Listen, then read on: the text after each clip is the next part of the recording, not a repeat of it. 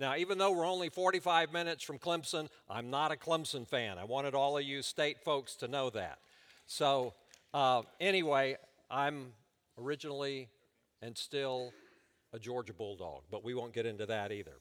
I was a pastor for 25 years in the state of Georgia before God called us into global missions. And Frontline Missions focuses on advancing the gospel in the world's difficult places.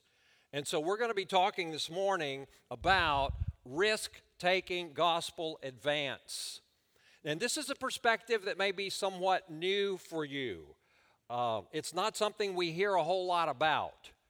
But we'll look at the scriptures, we'll see illustrations from uh, our own ministry to help you understand what God is up to in getting the gospel to unreached people groups and in the countries that are hostile to the cross.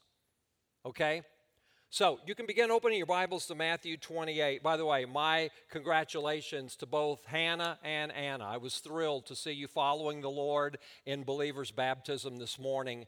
As a pastor, I've had the former pastor had the privilege of baptizing a lot of people and seeing them take that public step of letting everyone know they're identifying with Jesus and following Him. Um, also, I hope you will consider the uh, Impact Conference coming up next Friday and Saturday and Sunday uh, very seriously. The mission of the church is missions. You see, in the 21st century, we've got churches that have all kinds of ministries to all kinds of demographic groups and uh, special uh, needs groups. And I don't mean special needs in the sense of disabilities, but special issues in their lives. And sometimes we can forget about missions. You'll see in the church in the book of Acts, their focus was not on expanding how many different ministries they could have, they were focused on making disciples. Okay? Now, when it comes to taking risk, risk is exposure to danger or loss. In the business world, we know about risk with insurance to compensate for potential loss. In investments, people make investments in the stock market or a startup business. They put capital into it, they know they can get a return on their investment, or they can lose their shirt. And with the volatility of the stock market, more recently because of COVID, and then even in 2008, people have lost money in the stock market. They took a risk and lost. And when it comes to corporations, a lot of corporations are risk averse. But you know what? A lot of Christians are risk averse too. And we want to look at this in light of what Jesus told his disciples in the Great Commission. You're familiar with this, you've heard it before. But notice this is given in verse 17, if you're looking at it in your text.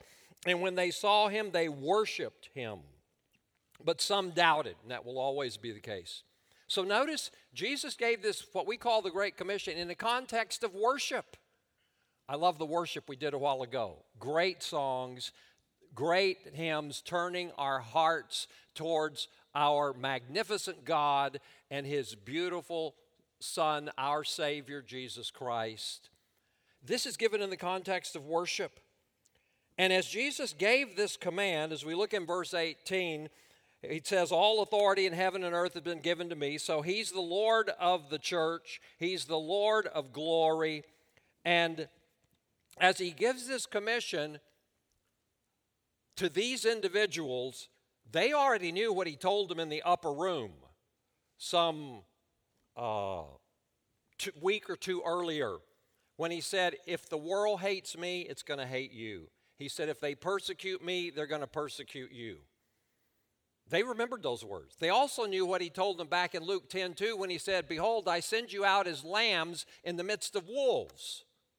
Now, that's significant because I've been a Christian for many years. I was raised in a pastor's home, read the Bible through many times. I'd read over passages like that and it just go right over my head. And one day the impact hit me. Never in the history of the human race have lambs gone up against wolves and won. He didn't say full grown adult male rams that at least have horns that can fight. He said little lambs. And notice, Jesus wasn't sending his disciples out into a communist country like North Korea that hates Christians. He wasn't sending them out into ISIS territory with radical Islamics that hate the cross. He was sending them out to his own fellow Israelite people. who didn't want to hear that Jesus was the Messiah and who didn't want to hear they needed to repent of their sins. And he said, Guys, I'm sending you out as lambs in the midst of wolves. So they remembered all that. Now he tells them in verse 19 Go therefore and make disciples, and notice all nations, making disciples among all nations. And the key, and they knew there were nations that were hostile to the claims of Jesus as Messiah. But notice what made it special the promise at the end I am with you always, even to the end of the age. We sang a while ago about wherever I am, you are always beside me. That's his promise. No matter where he calls us to go, that he is right there beside us with his magnificent presence. So notice he says all nations. About 50, 60 years ago, it became prevalent in American Christianity among churches and mission agencies to say there are certain countries that are like Muslim countries or communist countries. They don't want American missionaries to come in. They won't give us visas to enter their country. So we're going to X them off and call them closed countries. You ever heard the term closed countries? Okay. We're going to X them off on the map and say they're closed countries. We're not responsible for the Great Commission there because they won't let us come in. Well, you know what? Coca Cola's found out how to get into those countries. McDonald's has found out how to get into those countries. Why do they do it? To make a buck. Why can't we, who follow the commander in chief of our souls, the Lord of our na- the Lord of the nations, find out ways, look for ways to get into those countries? So we call them now either restricted access nations, there are only restricted platforms by which you can get into those countries, or we call them creative access nations. You have to look for creative ways to get in there, okay? So buckle your seatbelts, here we go. Because we're going to focus on a whole region of the world where there are countries like this with some 70 nations. By the way, I did a study on communication a number of years ago, found out the average person can listen six to eight times faster than a person can talk. You know why you have a tendency for your mind to wander in class or in a church service? Because we can listen faster than a person can speak. So I decided I'm just going to turn up the rate a little bit. So I'm going to be talking kind of fast. We've got a lot to cover. So Stick with me, please. Global mission starts with God's glory and fame among all the nations of the earth, not just the ones easy to get into, okay? Even the countries that hate the cross. Global mission starts with God's glory. That's a sum total of his character, all of his attributes and his fame for all nations. The great tragedy is more than 2 billion people are failing to give God the worship he deserves. And that's what God's looking for. He's looking for true worshipers. Jesus told the woman at the well at Samaria, He said, The Father is seeking true worshipers. True worshipers aren't born naturally. We're born as sinners. Pastor Davey preached on that this morning. We're born as sinners, separated from God, rebels. And we need to be converted through the gospel of Jesus Christ into true worshipers who worship Jesus in spirit and in truth. And if you don't know Christ as your Savior, you're not a follower of Jesus fully, like we were singing about a while ago. Wherever you want me to go, I'll go. All I have is yours. I surrender all. Then you need to be born again in repentance and faith, asking Jesus to forgive you for being the boss of your life, and by faith, receiving Jesus as your Savior and Lord to wash away your sins so that you can become a true worshiper. And that's what God's looking for. And yet, there are more than 2 billion people in this section of the world who fail to give God the worship He deserves. They don't even acknowledge He exists. And that's tragic that here the creator of the universe, the king of heaven, creates people in his own image, gives them the breath of life, keeps their hearts beating, sustains their existence, and they not only don't worship him, they don't even acknowledge his existence. And that ought to grieve our hearts. So Jesus is the king of glory, and he deserves to have his fame fill the whole earth. He alone is worthy. He's worthy to have his creation worship him. And He's calling you and me to be involved in spreading His fame to all the nations. Now, here's a section of the world we're talking about. These are the most gospel destitute nations where there's so little access to the gospel and they have the highest levels of persecution. In the past, this has been called the 1040 window because of its geographical coordinates of 10 degrees north above the equator. The equator runs across down here to 40 degrees north latitude above the equator, and going across North Africa, the Middle East, and Asia. Now, I'm not sure who actually created this graphic, okay? But they mistakenly, and some of you are very tuned in geographically. When I was in high school, I hated geography.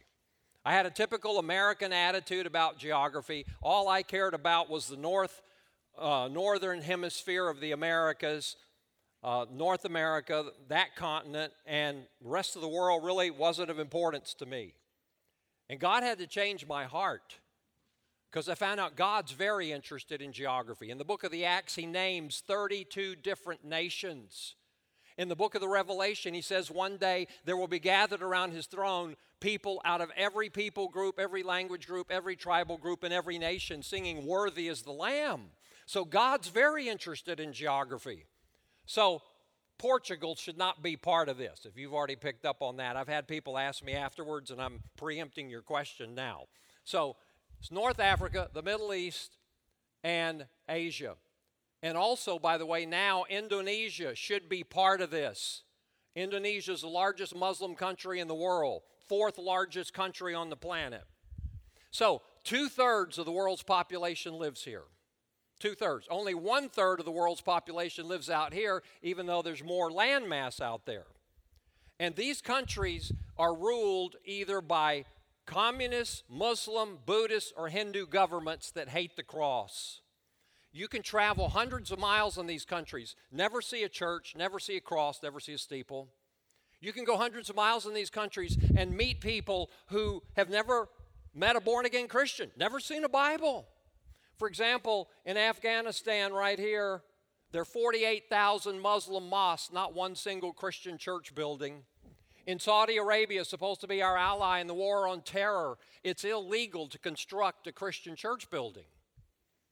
Now, here, particularly in the Southeast, if people have questions about their spiritual condition, they can go find a church and hopefully look up the pastor and get some spiritual counsel.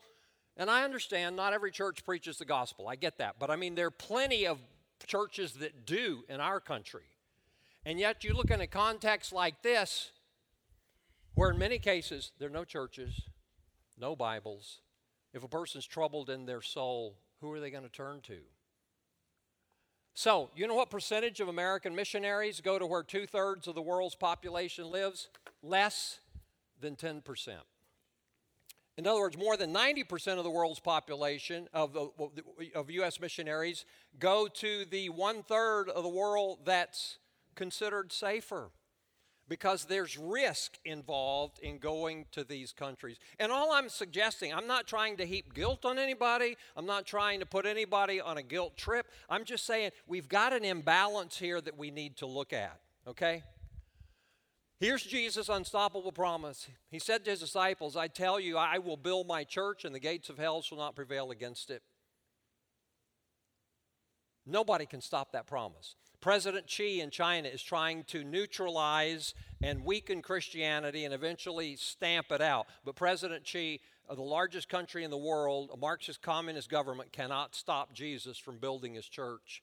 In fact, it's estimated by the year 2030 there'll be more born again Christians in China than here in the U.S. Kim Jong un in North Korea has somewhere between 60 and 100,000 Christians in concentration camps, but he can't stop Jesus from building his church. It's an unstoppable promise. Let me give you some examples of how the gospel is going forth that you don't hear about today in the nightly news, okay? More Muslims have come to Christ since 1970. We're talking about the last 50 years than all the previous 1,200 year history of Islam. Muslim imams are coming to Christ, Muslim sheikhs, Muslim mullahs. Frontline Missions has produced a series of videos, outstanding global missions videos called Dispatches from the Front. Maybe some of you have seen some of them. They're one hour documentaries.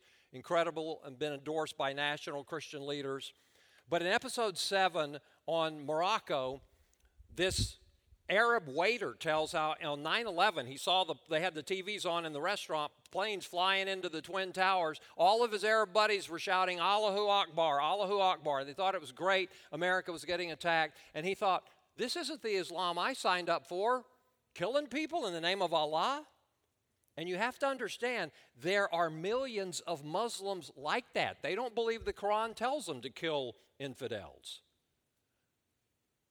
And he was smitten in his heart. Two weeks later, he met a born again Christian. The Christian shared the gospel with him, and God opened his heart, and he received Christ as his Savior. And you know what he said? If I had met that Christian two weeks before 9 11, I wouldn't have given him the time of day. But our God is so awesome, He can take the tragedy of 9 11 and use it to shake up Muslims' faith in their belief in Islam so they're willing to listen to a gospel presentation. An estimated 10,000 Chinese people are coming to Christ daily. And that's primarily without American missionaries. That's because of the powerful network of underground house churches throughout China where their pastors have been willing to go to prison for their faith. I asked a Chinese house church leader in China when I was there, What do you attribute this fantastic growth to? And they answered one word persecution. God's using persecution to grow his church in China. In fact, when Chinese house church leaders hear that we in America are praying for the persecution to stop, you know what they say? Why would you pray that? God's using persecution to grow our churches. Why would you pray for it to stop? Because in America, we're used to a pain free, sacrifice free, risk free, comfortable form of Christianity, and that's not the Christianity of the New Testament. A lot of American Christians think we're the only ones sending out missionaries. No, we're not. There are other countries where national believers are participating in global missions. Uh, time doesn't permit me to tell you examples of that.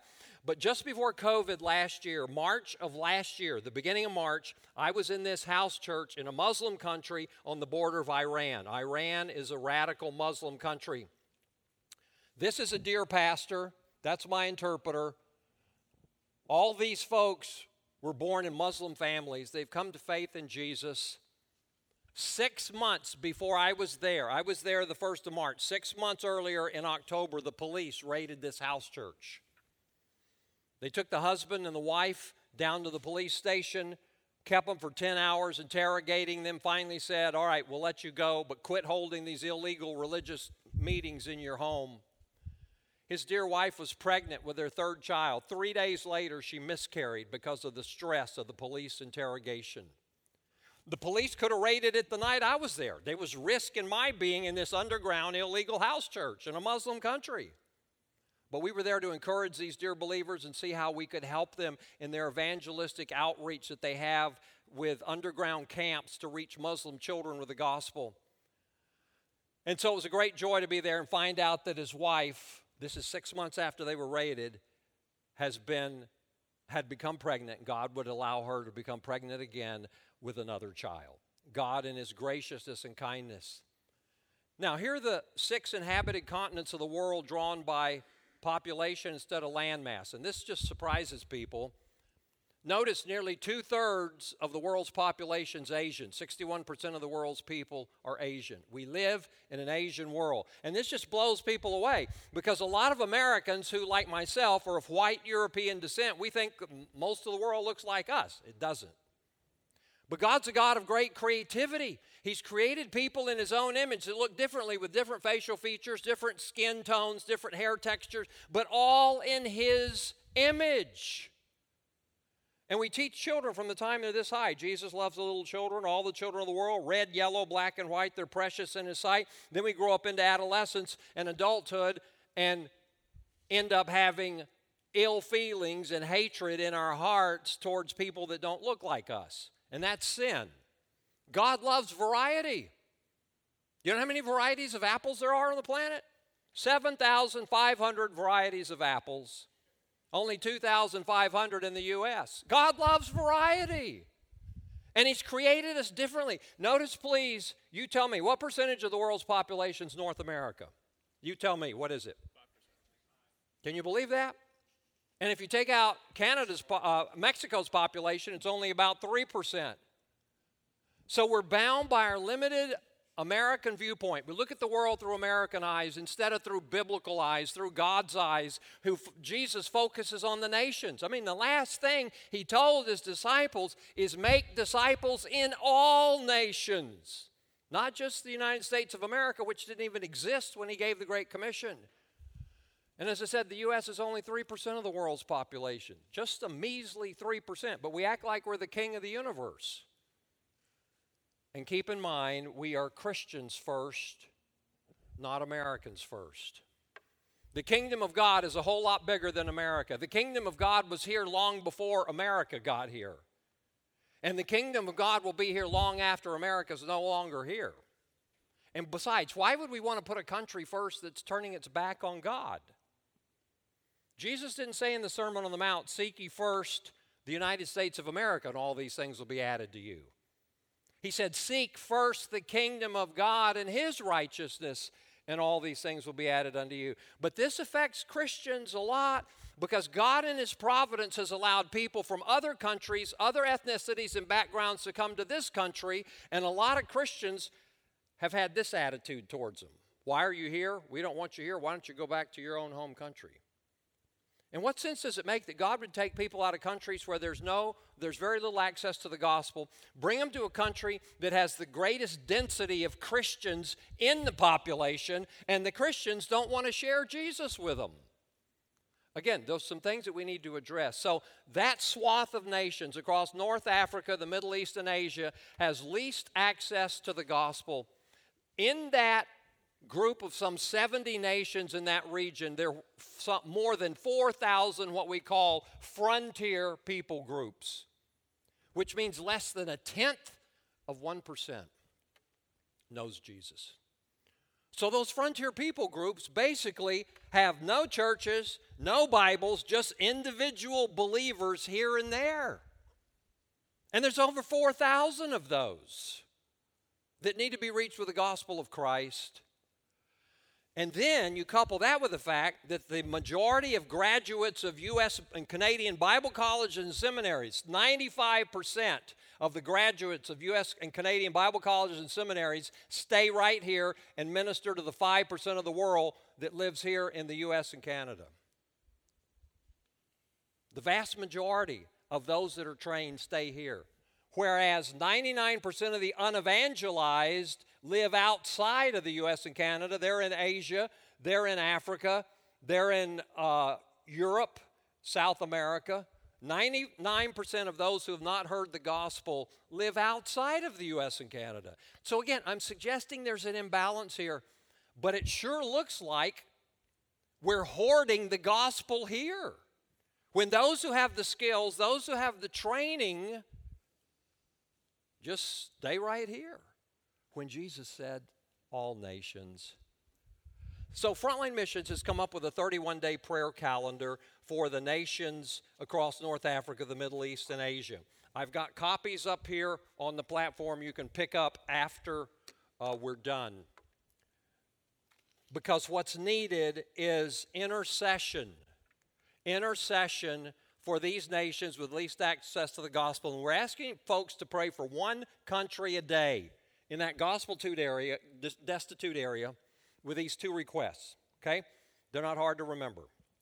First, for more goers to take the gospel. Matthew 9:38, Jesus said, "Pray for more workers for the harvest." By the way, that's a biblical prayer request that we don't obey a whole lot. We don't we don't follow a whole lot. It's a command and a prayer request. When I was a pastor in the mountains of North Georgia, southern Appalachia, I presided over many, many prayer meetings.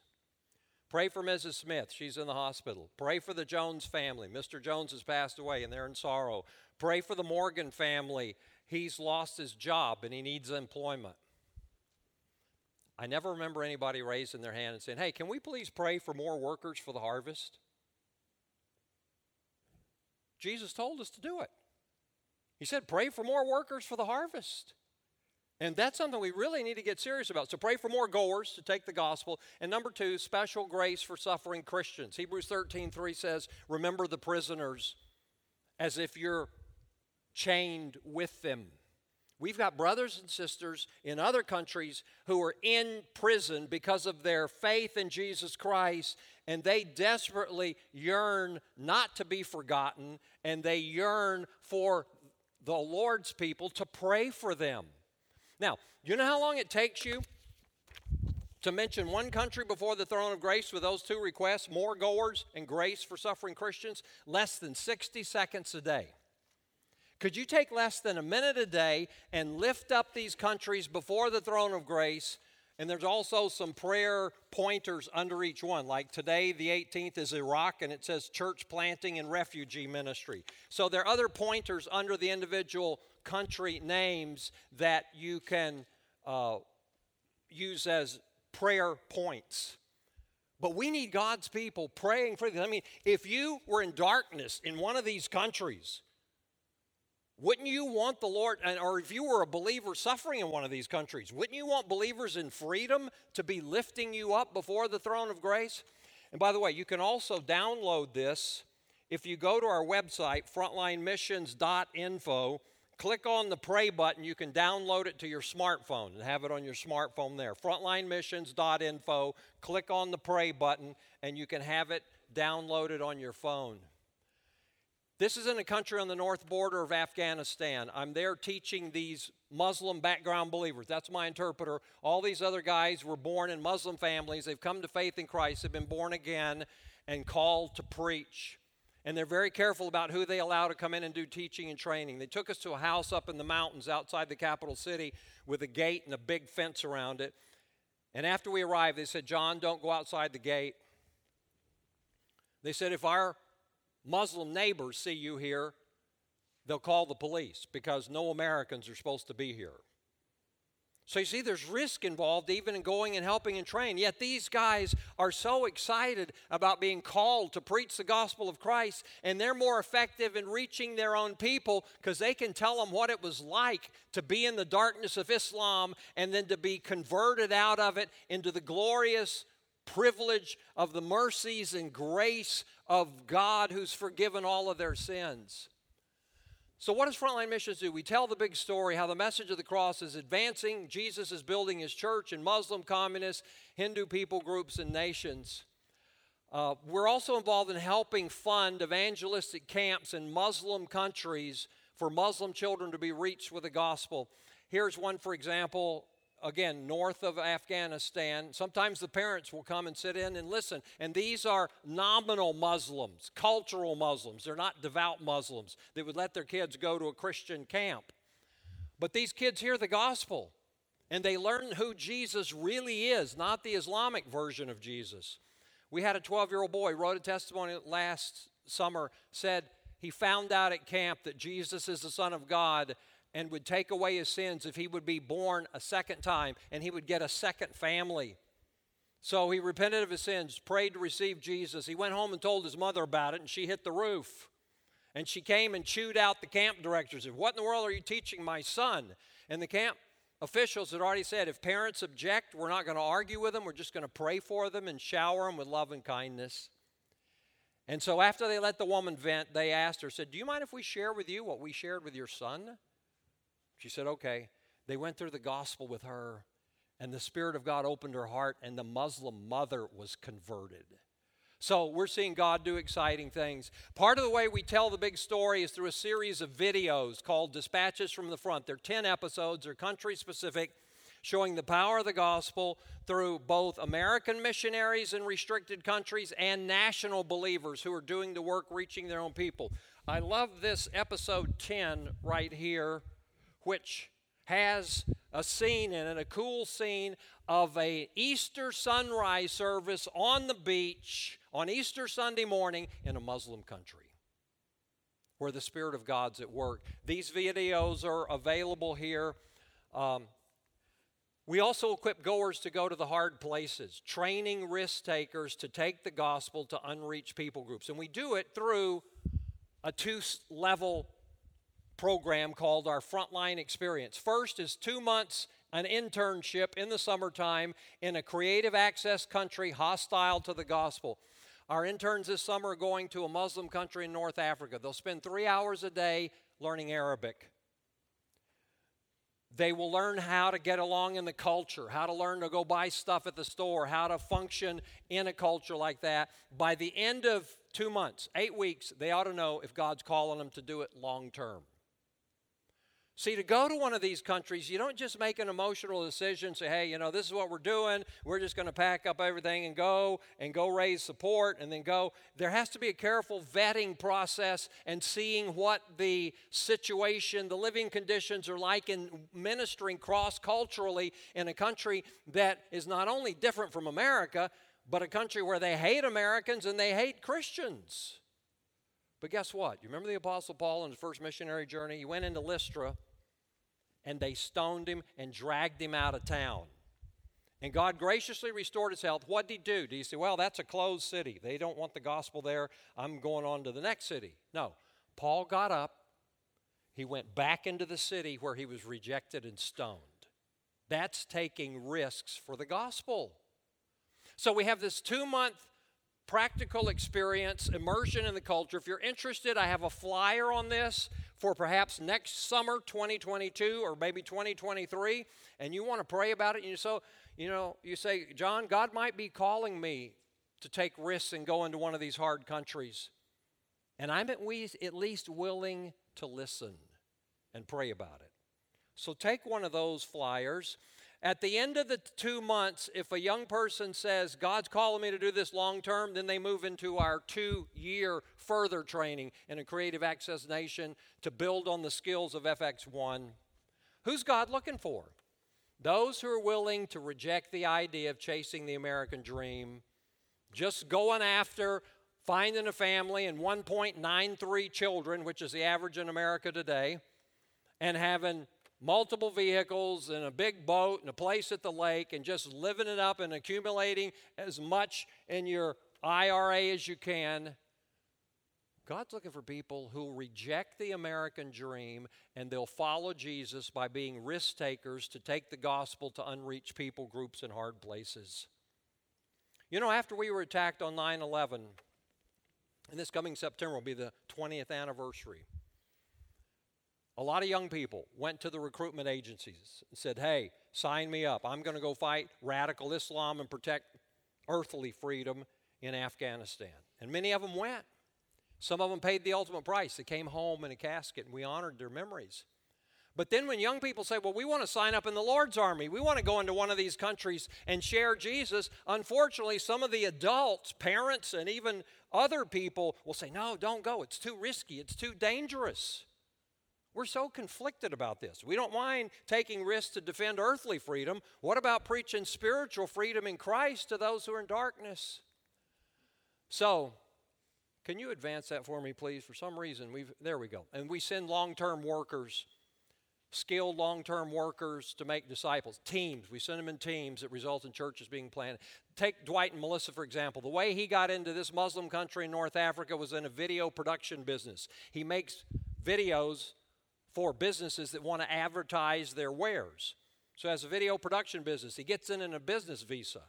And they're there helping this radio broadcast that's done by converted Muslims. They're preaching the gospel that's going forth throughout Morocco and into the neighboring country of Algeria. And people are calling in and asking for Bibles and New Testaments, and they take them to them, even if it's 50 or 100 miles away. They take them a Bible or a New Testament if they're sincere, sincerely asking so God's using them like that. This is Casey, who came up through our frontline experience, the two month one and the two year one. He's now in another Muslim country in North Africa, speaks fluent Arabic, preaches in Arabic. He's an elder in his church in that city, and they're helping to begin evangelizing a neighboring city. And just this January, he transitioned from being an intern to a full time field worker. Casey's 27 years of age, he's single and he has a heart for making disciples. The way he got into his country is as an English teacher, teaches English as a second language. That's his platform for being there. And he's active trying to make disciples for God's glory. So, English teaching is a way to get in, healthcare, startup businesses, community development. Remember what the Holy Spirit said to Timothy, young Timothy, through Paul God has not, God gave us not a spirit of fear, but He's given us a spirit of power, Holy Spirit power, love, genuine love. So we love even those who are enemies and self control. That's so important to keep in mind. Let me tell you right quickly about Jeremiah Small that went to Iraq, and I'll finish with this. He went as an English teacher amongst the Kurdish people in northern Iraq, taught over a thousand Muslim high school students. He'd take them out hiking in the mountains around Sulaymaniyah, and he knew the hiking trails better than the students did. He'd take them down to the bazaar downtown and eat goat brain soup with them, okay? But one morning, as he bowed his head to pray at the beginning of class, an 11th grader stood up with a pistol and shot him three times and then turned the gun on himself. Uh, the guy was kind of deranged and may have had some radical Islamic influence. But the people, the parents of the school, were shocked because the Kurds had said no American blood had been shed on their soil in all the fighting that had gone on in Iraq. And the parents were saying, Here, this young man comes from America to teach our children and give them education so they can rise higher in life than we've been able to do, and one of our own kills him? In fact, this young man was related to the governor. He was uh, a relative of the wealthy governor of that province. Jeremiah's parents flew over there. They wanted him buried in Iraq because that's where his heart was. And they held a memorial service. Well, first, when they got there, the governor's representatives met him and had him sign a statement that they weren't coming to get a financial settlement out of the governor's family because the boy was the 11th grader, was part of the governor's family. They said, Why would we want a financial settlement and undo everything Jeremiah taught? In his English classes, he couldn't share the gospel, but he could teach John Bunyan's Pilgrim's Progress with the gospel in it. He could teach C.S. Lewis's The Lion, the Witch, and the Wardrobe about King uh, Aslan representing King Jesus. They had the memorial service. 700 people showed up, the majority of Muslims. Students came and gave their testimony as part of a eulogy about the impact that Jeremiah had had on their lives, even those who had not been converted. They said, He taught us to live for others, He taught us to have a servant's heart. Jeremiah's dad got up to speak and he said, We have no ill will towards this young man or his family. The shooter's parents were sitting down on the front row of this memorial service. He said, We've fully forgiven this young man. We have no ill will against his family. He said, Because Jeremiah taught that love is stronger than hate and forgiveness is stronger than bitterness because of what Jesus has done. And he said, By the way, Mr. and Mrs. So and so, we need to reach out to them and uh, comfort them because they have lost their only son. There's a hole in their family, too. When Mr. Small was finished speaking, he came down off the platform, and something unheard of in that male chauvinist Arab culture, the dad of the shooter gets up, walks across, hugs him, and says, Thank you for loving us with tears in his eyes. Thank you for forgiving us and not holding, us, uh, holding it against us. They're going to be Kurdish people in heaven because Jeremiah, at age 34, went into the presence of Jesus as a martyr to sow seeds of the gospel in Iraq. So, let me just finish up here. As we focus on God's glory, it means that we lose our lives for the gospel's sake. And as Americans, we value safety and security, but God hadn't promised us physical safety and security. So, the two questions we have to ask ourselves regularly. I ask myself these questions because it's not a one shot deal, okay? Do I love my life too much? Says about the martyrs in Revelation, they overcame Satan by the word of their testimony and the blood of the Lamb because they loved not their lives even unto death. Do I love my life too much? Number two, do I value Jesus as life's greatest treasure? Is Jesus more important than my family, more important than my boyfriend or girlfriend, more important than my major in school more important than my possessions, more important than where I live and being an American? Is Jesus more important than any of that? And if he is, I'll follow him. Because you see, brothers and sisters, missions is not about going to a place. I want to make that very clear. It's not about going to a place. Missions is about following a person, and that person's Jesus. Okay, this is a lot of information. And Pastor Paul has suggested something about a Q&A, or I don't know if there's enough time left. Would you come, please, sir?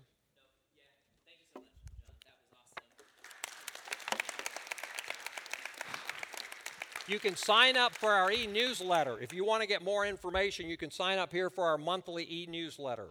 He has a handful of items down here coming up after if you want to talk to him after as well. If you have questions, you can come on down. Uh, I'm going to pray, and then our band's going to uh, close out in a song. And then also remember, if you do want to continue to, to hear more from John or, or continue the conversation, um, hang out after, and uh, we're going to figure out lunch plans. All right, let's pray, and band, come on down. Father, we thank you so much for uh, just this brother in Christ who continues the, the message that uh, we hear time and time again uh, to, to sacrifice much for you, uh, to really just do exactly what Christ had done in his own life when he, uh, he followed God's will no matter what that meant and surrendered to it. Lord, I pray that you use this time this morning to stir within somebody a greater desire for their life giving them a vision for how their life can count more than what they had been considering. Uh, God, I ask for those uh, those people in this room that they would continue to follow your path, that they would continue to give you their life in surrender, uh, give them patience, and give them a vision of you and your glory among the nations that uh, sees them through the challenges that are going to come in the years ahead. Uh, but God, we thank you for this reminder this morning uh, of the work that you're doing throughout the world. And uh, I just ask that you'd use us, that we'd be part of it. In Jesus' name, amen. Amen. Let's stand as we sing one more song.